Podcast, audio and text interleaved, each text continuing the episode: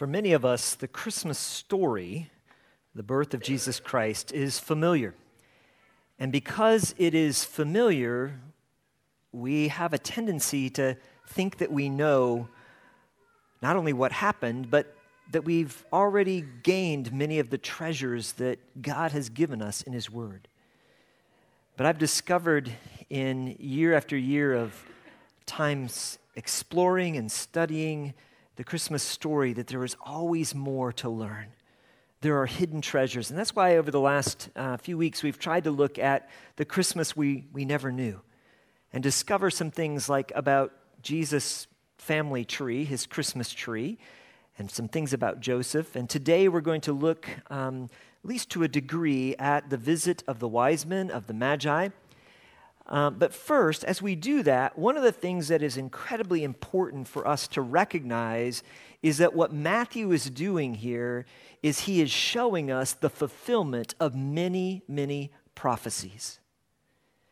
Now, prophecy is important because it gives us a way to measure the authenticity of a claim. In the scripture, if you were a prophet, you had to be right 100% of the time. If your prophecy did not come true, it proved that you were a false prophet because God had not told you what you said he told you. But if it came true, then it would give evidence and point to the fact that yes, God had revealed to you through his Holy Spirit his will and what he was going to do. And the prophecies that we have um, about Jesus' birth were written hundreds of years ahead of time. Now, for us to really get a grasp on that, let me, let me illustrate it this way. How many of you here have been struck by lightning? Anybody? Who? Where? We got what? what right? Wow, you're looking good, Katie. Okay. it's possible, okay? It's, it's possible. Your odds of getting struck by lightning are about one in a million. But that means that there are people who get struck by lightning, right? Well, here in just the first two chapters of Matthew, um, Matthew is telling us, he, he uses the phrase spoken by the prophets or written by the prophets five specific times in chapter 1 and 2 to talk about fulfillment of very specific, precise prophecies. But he actually alludes to 11 different prophecies that are here just in the first two chapters. Now, Jesus himself, in addition to his birth, that's just concerning his birth. When we begin to look at his life, we look at his ministry, we look at his death and his resurrection, there are over 300 specific prophecies that Jesus fulfilled completely. So that would be like the odds of a person not only being struck by lightning, and knowing where they were going to be struck by lightning, but to be struck by lightning 300 times and have it written down hundreds of years ahead of time where they would be when they would be struck by lightning each of those 300 times. Do you begin to get a feel for how amazing it is? It's almost like God's God, and He knew what was going to happen with His Son. Well, I've listed some of the prophecies here in the top of your sermon notes because it's important for us to reinforce our faith with the truth of God's word. And in fact, that's what we see happen with the wise men.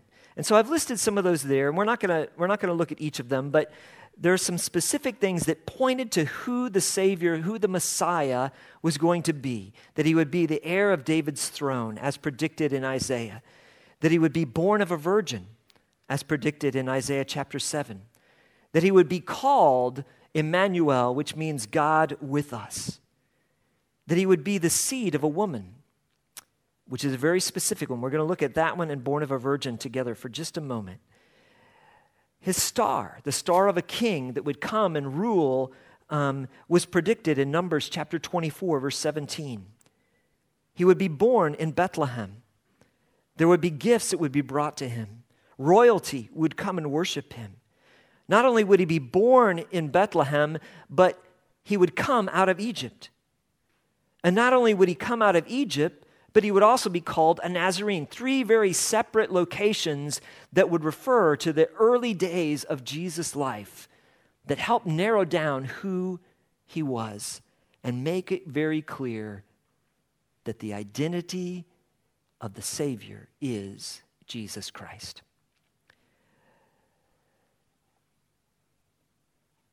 The prophecy says that a virgin shall conceive in Isaiah chapter 7, verse 14, and bear a son. And it goes forth, it's a sign that God gives that's very specific. But that sign has its beginnings all the way back in the book of Genesis. And so we're going to look there for just a moment because God, at the very beginning, when mankind sinned, He also provided a, a, a, ray of hope, saying there's going to be one who will come who is going to set right what sin has done to us, what we have done to ourselves in our rebellion. In Genesis chapter 3, verses 13 through 15, and I'm going to read this from the New American Standard Bible because it's, it's the best word for word um, interpretation that we have in English um, as far as precision of the language.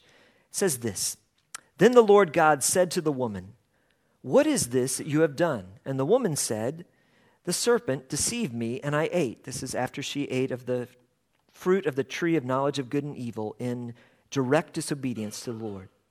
And the Lord said to the serpent, Because you have done this, cursed are you more than all the cattle, and more than every beast of the field. On your belly you will go, and the dust you will eat all the days of your life.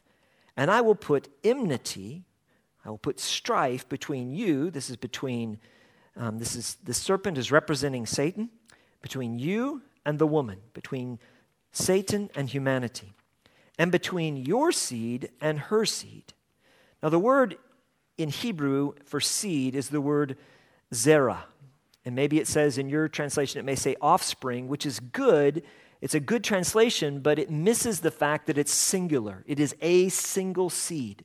The seed of a woman would be the one that it goes on to say, He shall bruise or crush your head, and you shall bruise him on the heel.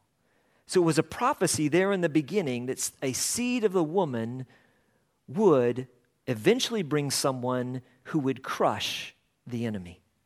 That's what the prophecy was, was talking about.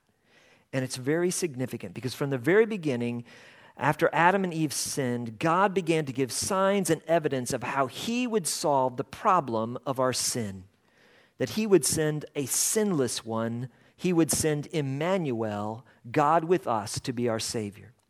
Now, the reason that that's so significant is because um, normally, in, in the way human physiology works, the seed comes from the man, and the woman receives that seed and gives birth.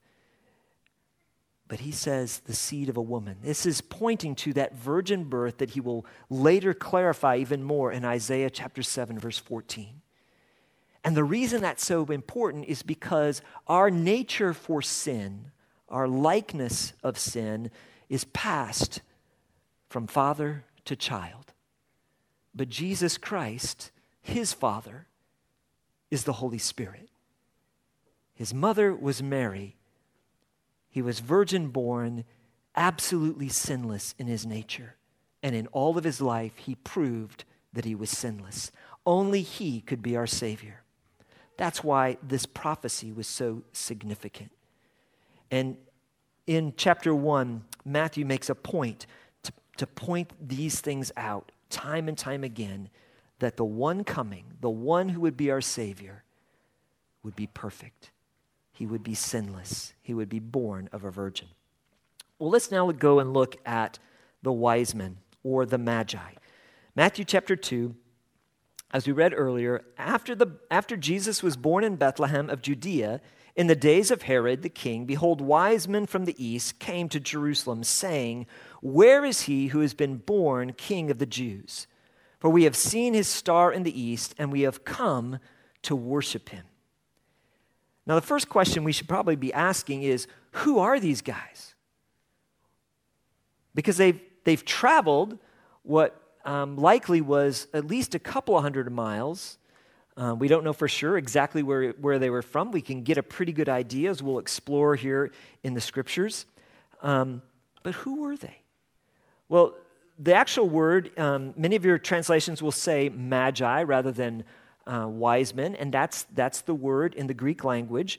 Magi was the name for priests and wise men among the Medes and Persians and Babylonians. The Magi specialized in the study of astronomy and of signs, and they were frequently the ones that rulers would consult in making decisions. They were royal counselors. And it's interesting, the meeting that we have here in Matthew chapter 2 is these royal counselors from, from, the, um, from the east. Um, they come, and they come to Herod, who is the, the king over Judea, and he consults not with magi, but with the chief priests, the scribes of, of uh, Judaism to find out where the Savior would be born, where the Messiah would be born. So we have a gathering of the wise men of the East and the learned men of the West, but only one group came to worship, and that was the Magi. So, you know, as I look at this, uh, because I, I want to inquire and look deeper, a little more deeply, I'm wondering why did these guys travel simply because they saw a star? And that, shouldn't that be a good question that we should ask? I mean, I've seen a lot of stars. I've seen some stars I haven't noticed before. I don't study them like they did, but there was something about that that they were preparing and looking um, for this star. Now, if they came from Babylon, which would be modern day Iraq, which in that area, maybe Syria, um, why is it that they would be looking for the king of the Jews? Why would they even know about him? I mean, think about it. If you um, had a sign for something that was happening in a country that maybe you'd never been to before, what would it take to move you to travel several hundred miles by foot or by camel to go and check out and find out where someone was born? It would take a lot, wouldn't it?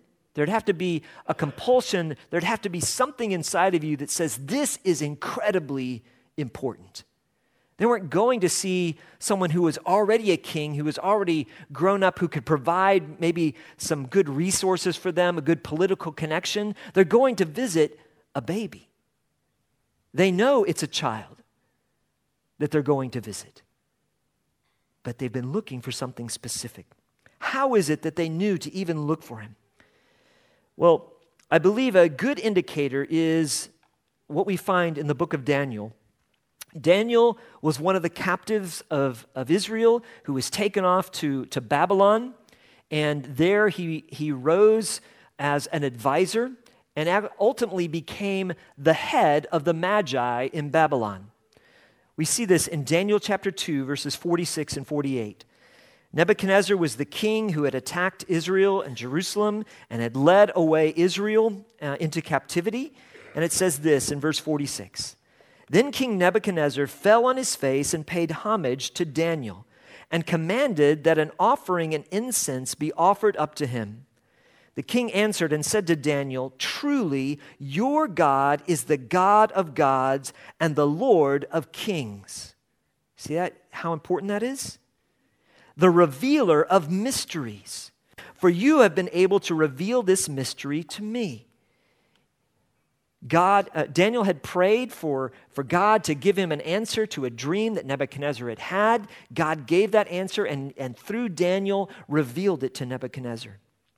Then the king gave Daniel high honors and many great gifts and made him ruler over the whole province of Babylon and the chief prefect over all the wise men of Babylon.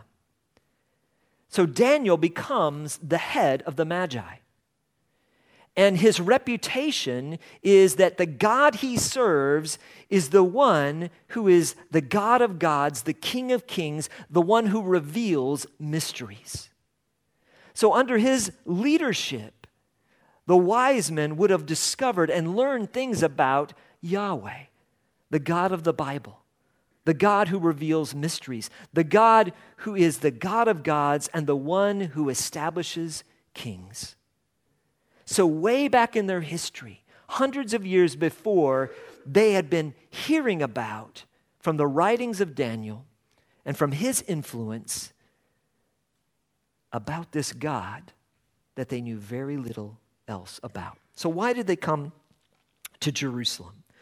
What was it that stirred them from just having heard about this God who, um, from someone who had been the head of the Magi hundreds of years before? Why did they make the trip? Well, there's a revelation. They saw a star, a general revelation from God.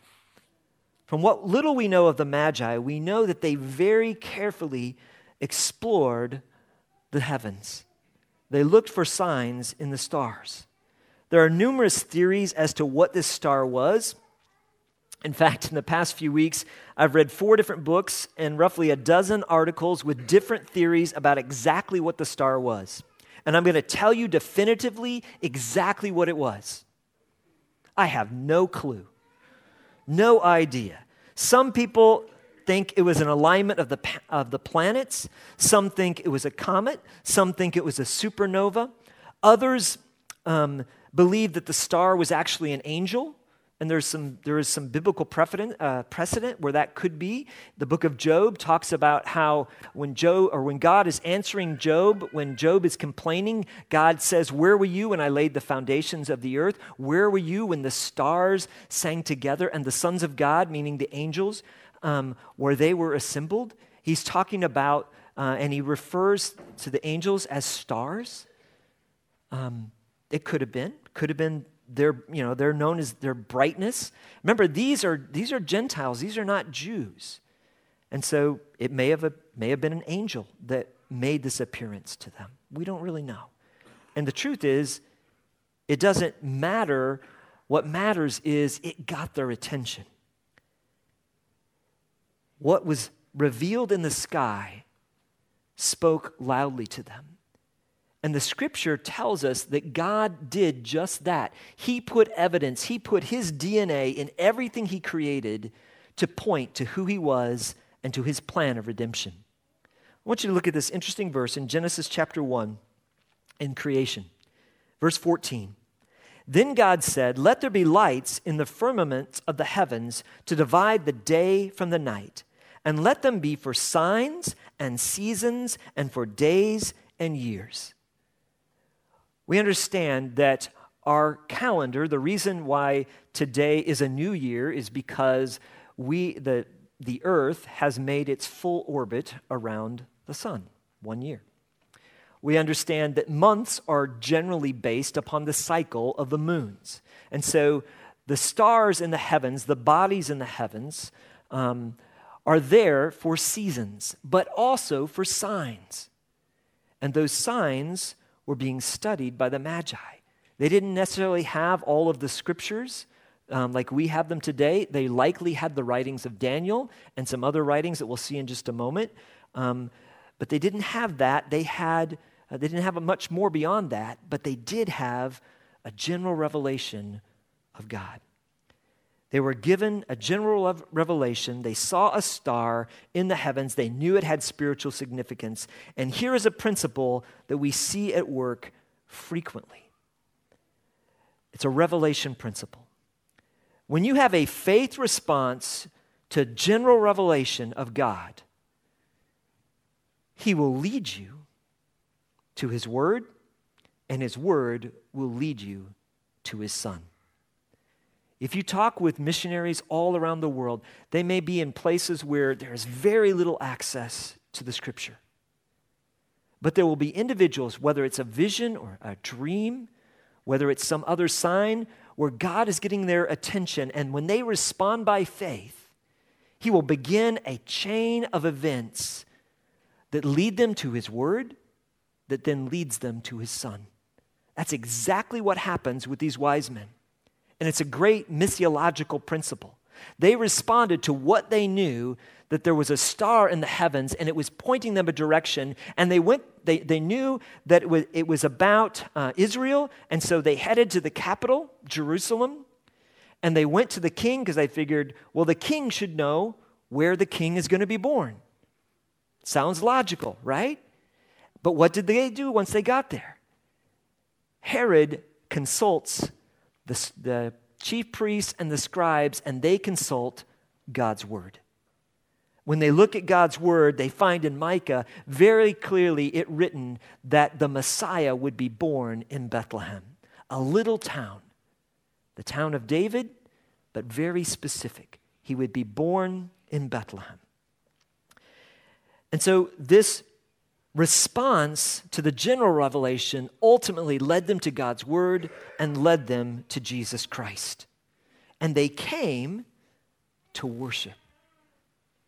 You see, in their heart, they came open, not seeking favor of a king, not seeking position and opportunity. They would have had to wait till this king grows up for them to have any promise of power. They came specifically to worship. And in worshiping, they presented their gifts to the Lord. Now, why a star? What was it that they saw that prompted them in the first place? This sign in the heaven. I want you to turn to the book of Numbers, chapter 24. In the book of Numbers, we have a, an interesting almost confusing account of a prophet who was not Jewish. Um, he was not necessarily even a follower of God because he was a prophet for hire. In fact, his name is Balaam, and Balaam was hired to curse Israel. He was hired to pronounce God's judgment upon Israel and to try to find a way so that they would be defeated. So he's a prophet for, for hire. He's not a reputable man. However, God will even sometimes use that which is broken and fallen and sinful in order to reveal his truth. So let's look at what, what happens here in Numbers chapter 24, verses 15 through 17. The oracle of Balaam, the son of Beor, the oracle of the man whose eye is opened the oracle of him who hears the words of God. He knows the knowledge of the Most High, who sees the vision of the Almighty. So he's acknowledging where this vision is coming from. He's giving credit to God on high. He's falling down, verse, end of verse 16, falling down with his eyes uncovered. I see him, but not now. This is a revelation not about a person, but about God. Do you see what it's saying? I see him, but not now, referring to who he just spoke of, which is Almighty God. I behold him, but not near. A star shall come out of Jacob, and a scepter shall rise out of Israel. Balaam, even though he was a, prophet with the wrong motivation, when he sought the Lord, God revealed truth to him. And the truth said, There will come a day when I will appear, not just a king, but God Himself will appear. And when He appears, there is going to be a sign in the heavens, a star in Judah that will represent a scepter, the royal reign that will begin of my presence in this world. Balaam was one of the Magi. He came from the same tribe as the wise men that we read about in Matthew. And so the Magi would have had this prophecy of Balaam to say, when this star comes in Judah, it's not just going to be a king. I mean, there are kings everywhere.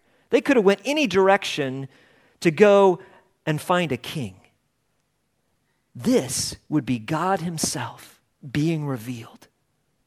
That's why they came, and that's why they came to worship. Now, let me give you a little bit, a little bit more of this background so that you understand what's happening here. The Magi, many of them, uh, uh, remember, under Daniel, they were, they were given some truth because Daniel was the head of the, of the wise men. But, like often happens in religion, some false beliefs creeped in over time because they didn't have a lot of the scripture and they um, weren't staying true to what they'd been given. And so they began to drift, and ultimately the Magi became followers of Zoroaster, Zoroasterism. And I want to read to you from um, an Arabian historian, Abul Faraji, and what he says specifically uh, about this group of Magi in the teachings of Zoroaster. Says this. This is from, um, from the book translated from, from the Arabic, uh, Pocock's Abul Farujis. In case you want, I know I didn't pronounce that closely, but just pretend like I did.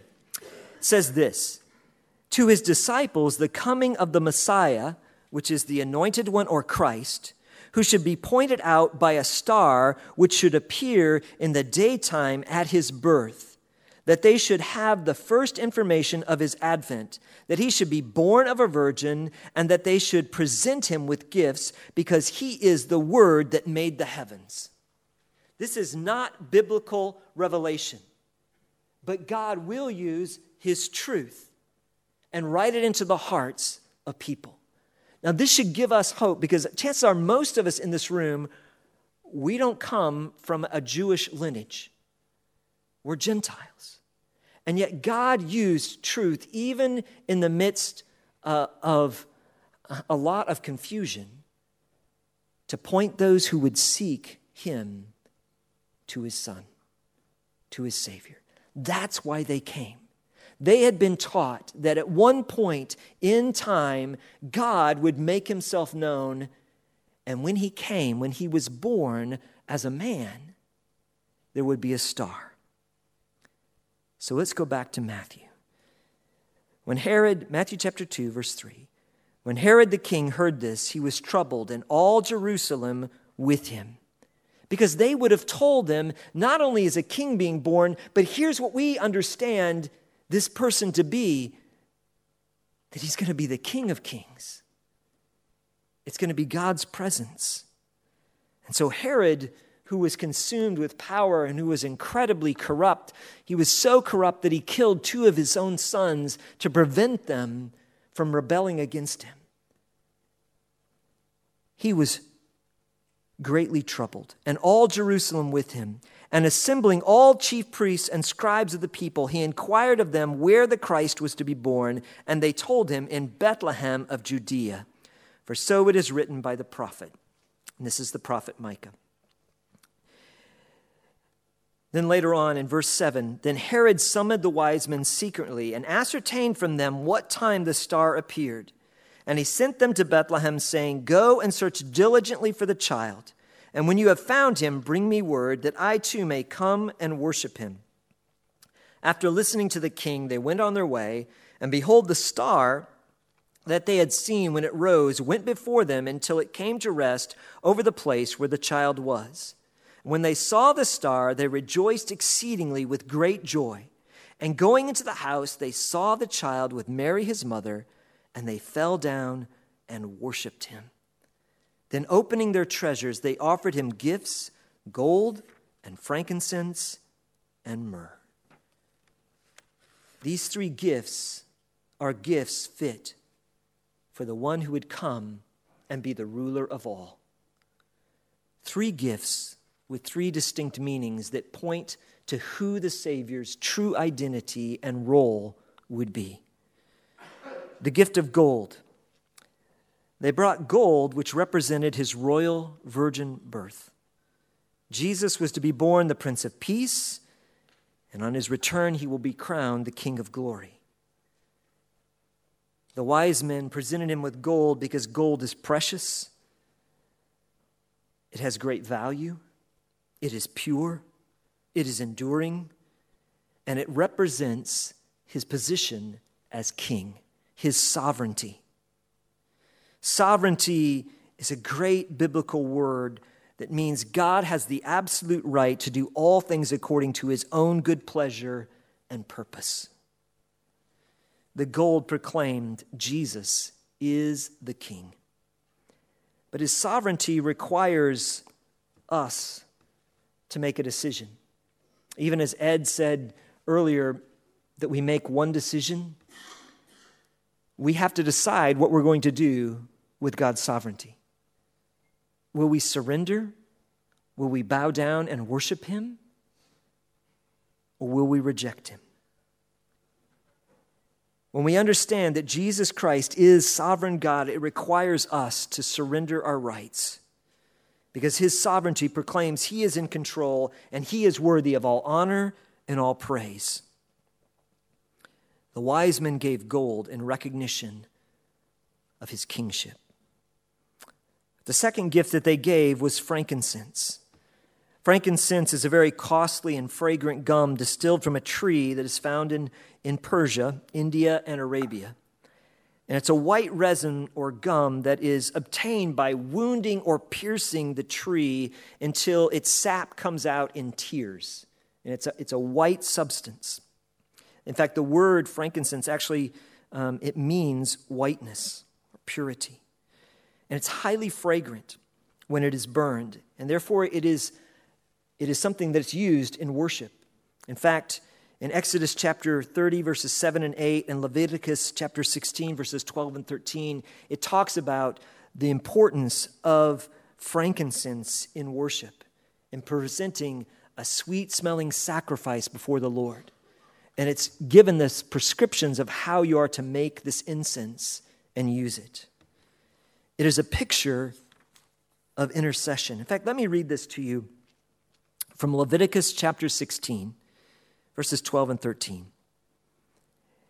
And he shall take, this is speaking of the priest, he shall take a censer full of coals from the fire from the altar before the Lord, and two handfuls of sweet incense, this is frankincense, beaten small, and shall bring it inside the veil, so into the Holy of Holies, and put the incense on the fire before the Lord, that the cloud of the incense may cover the mercy seat that is over the testimony, so that he does not die the incense, the frankincense, when it was burned, was designed to cover over the mercy seat to protect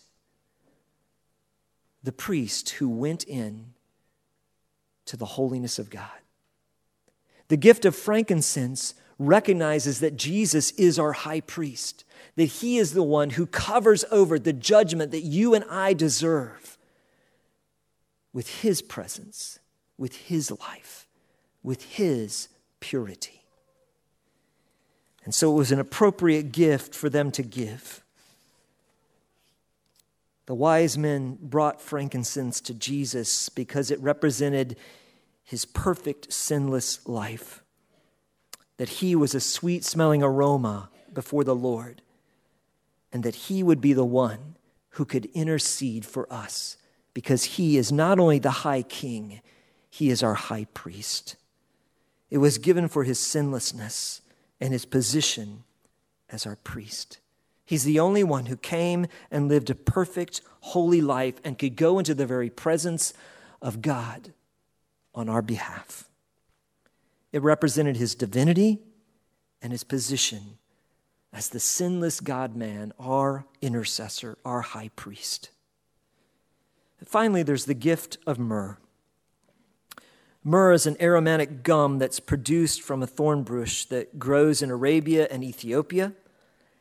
And it's obtained in the same way as frankincense by wounding the, the tree, but it's a, a very thorny tree. And um, it grows about 10 feet tall. And when the gum oozes out of the wound, it's kind of a pale yellow at first, but it turns dark red or even black. It's a color of spilt blood.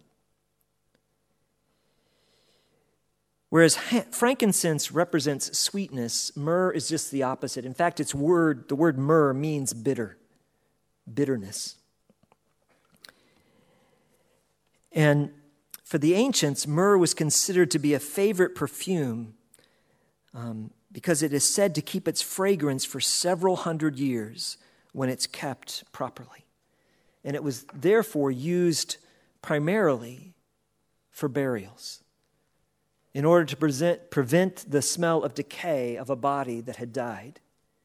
It was a preservative. It also had medicinal qualities, sometimes mingled with wine to form a drink.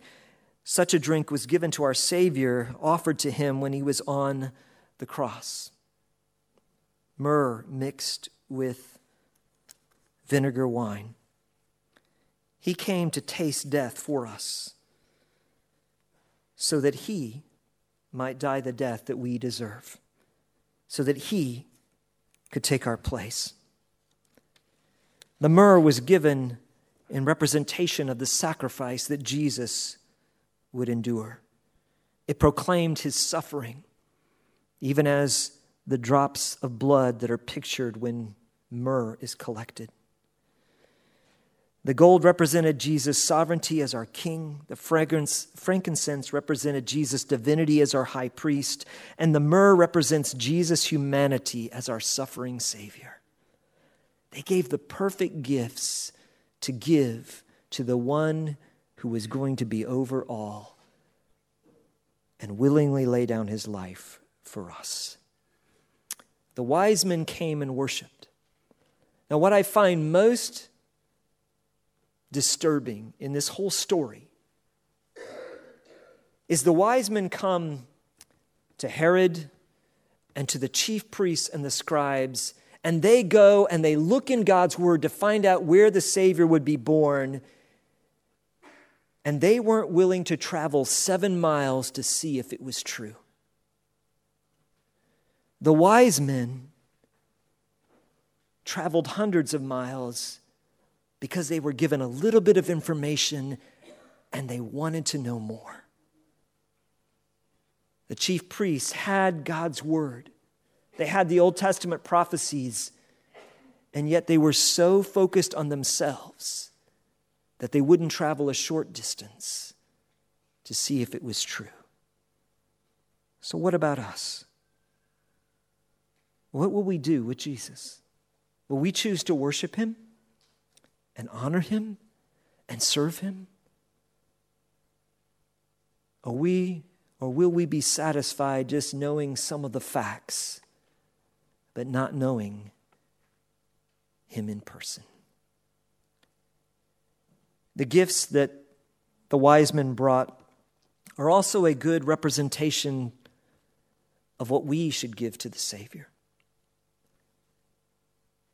The gift of myrrh is a gift of sacrifice. It represents the most important thing that we can give to Jesus ourselves. If you can't remember a time when you trusted Jesus Christ as your Savior and Lord, I may urge you to begin this new year by simply calling on the name of Jesus and say, Lord, I want to know you. Save me. I want to know more about you. I see how prophecy points to you. I see what you did, the life that you lived, the miracles that you did. I see these things revealed. I want to know more. And so, would you just meet me where I am right now? I want to trust you. The gift of self.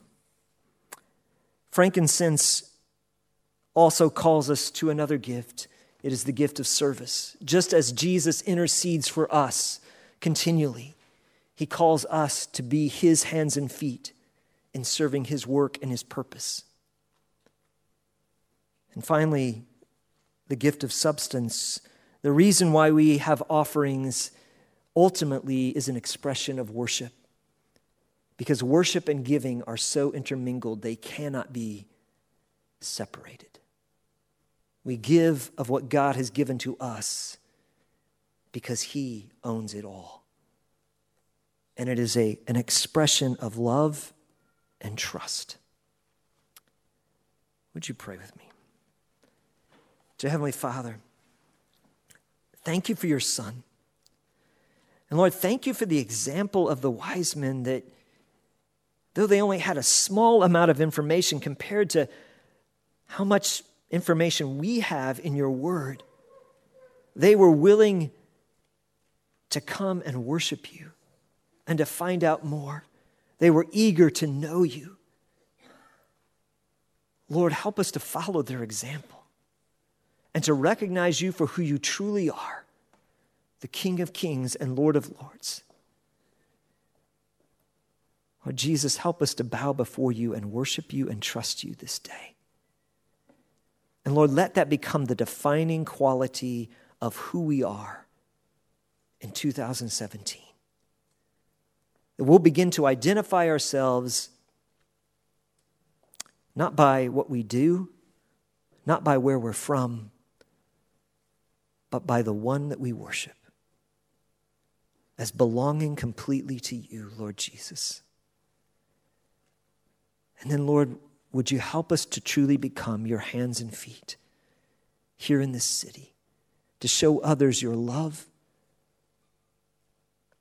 Lord, to proclaim the truth of who you are, so that your presence may shine in the darkness. Lord, help us to love you and worship you with all that we are. We ask in Jesus' name. Amen.